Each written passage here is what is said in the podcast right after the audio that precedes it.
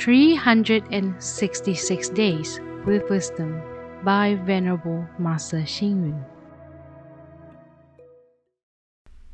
November 8th. Practice less attachment, and one would feel calm and at peace. Practice humility, and one would have more friends. Practice good virtue, and one would have good honor. Practice public spirit, and one would have great success. There are countless occasions where people have failed due to arrogance. For example, people such as army generals, teachers, supervisors, and so forth. If they are arrogant, they will lose the faith of their soldiers, students, subordinates, and friendships, respectively.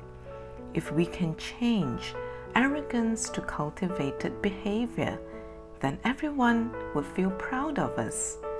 It is very easy for people to be arrogant in harsh conditions such as those of losing spirit because things are unfavorable.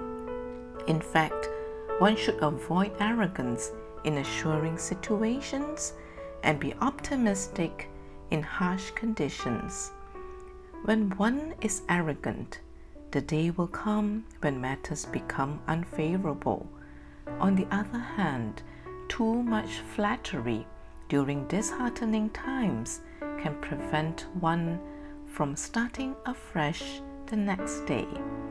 Thus, when one is in a poor and humble situation, one should not make riches and honor the ultimate objectives.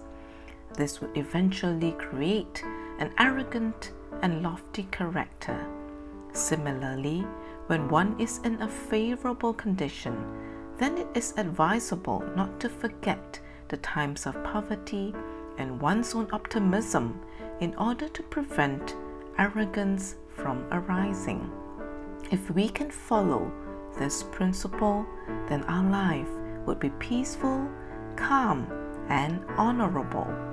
Read, reflect, and act. We should eliminate our arrogance in complacent moments but increase our will to be superior in hopeless moments.